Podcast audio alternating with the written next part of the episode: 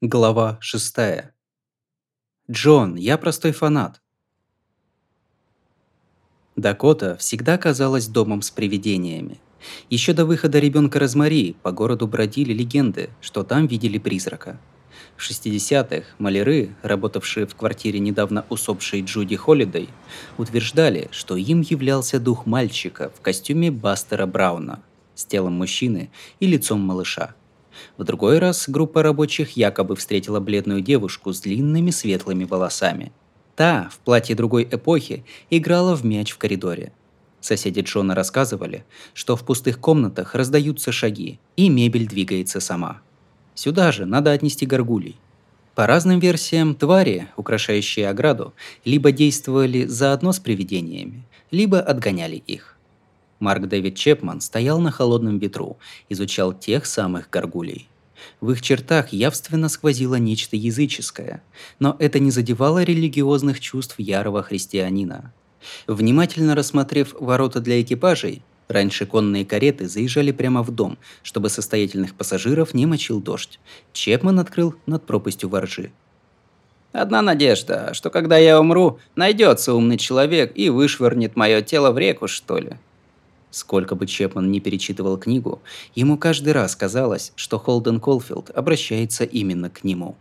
Он так увлекся, что совсем забыл про суету вокруг. А когда пришел в себя, испугался, что Джон Леннон мог вполне пробежать мимо и запрыгнуть в такси.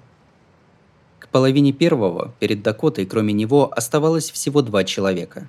Какая-то фанатка и Пол Гориш, фотограф-любитель из северного Арлингтона – Нью-Джерси, 21 года от роду.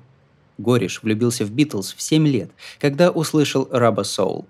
Впервые он вломился домой к Леннону обманом, заявив охране на входе, что он ремонтник, пришел чинить видеомагнитофон.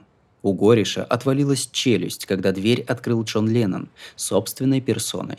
Бывший Битл удивился незваному мастеру, особенно с учетом того, что видеомагнитофон работал исправно – не выходя из образа, Гориш достал фотоаппарат, но Джон объяснил, что не хочет видеть свои фото в прессе. Общественное внимание мешает ему заниматься семьей. Зато он дал автограф. Гориша такое свидетельство встречи с кумиром вполне устроило. Он решил, что снимок можно сделать и позже, на улице. Через пару дней Джон заметил перед домом Гориша с фотопринадлежностями и сильно разозлился.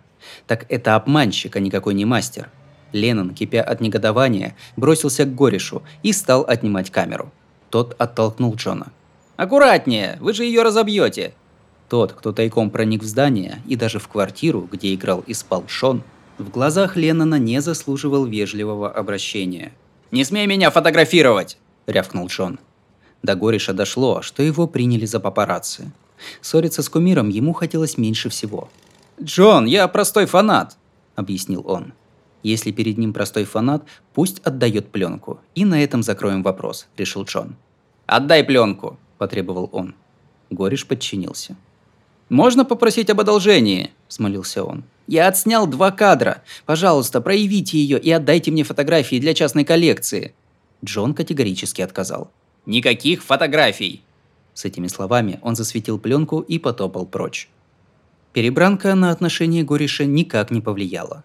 Он так и бродил под стенами Дакоты, и вскоре Джон понял, что это просто паренек, которому нравятся Битлз. Фанаты, в попытках увидеть его, часто перегибали палку, но опасными он их никогда не считал.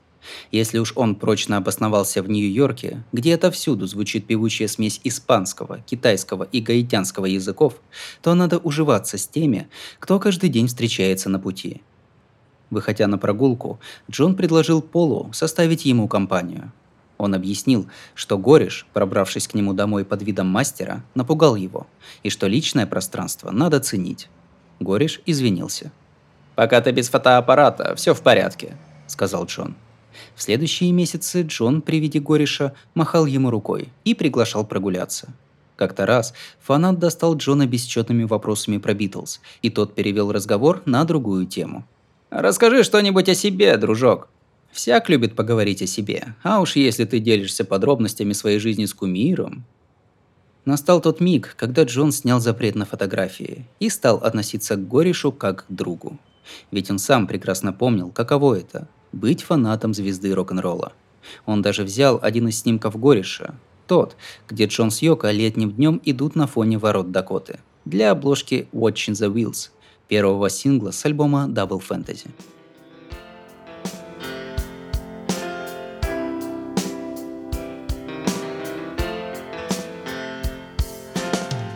People say I'm crazy.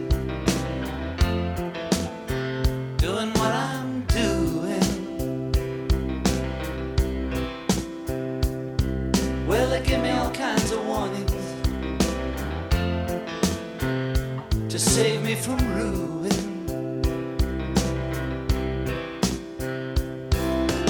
When I say that I'm okay, well, they look at me kind of strange. Surely you're not happy now, you no longer play the game. People say I'm lazy. Dreaming my life away. Рубикон был перейден. Джон признал фаната за своего человека. Чепман видел, что Гориш в сборище перед Дакотой стоит отдельно. Леннон выделял его из толпы. Рабочие и даже жители дома здоровались с ним. Прикинув, что связи паренька могут ему пригодиться, Чепман подошел к нему и протянул руку. «Меня зовут Марк». «Привет, Марк. Ты местный?» «Нет, что ты. С Гавайев». «С Гавайев?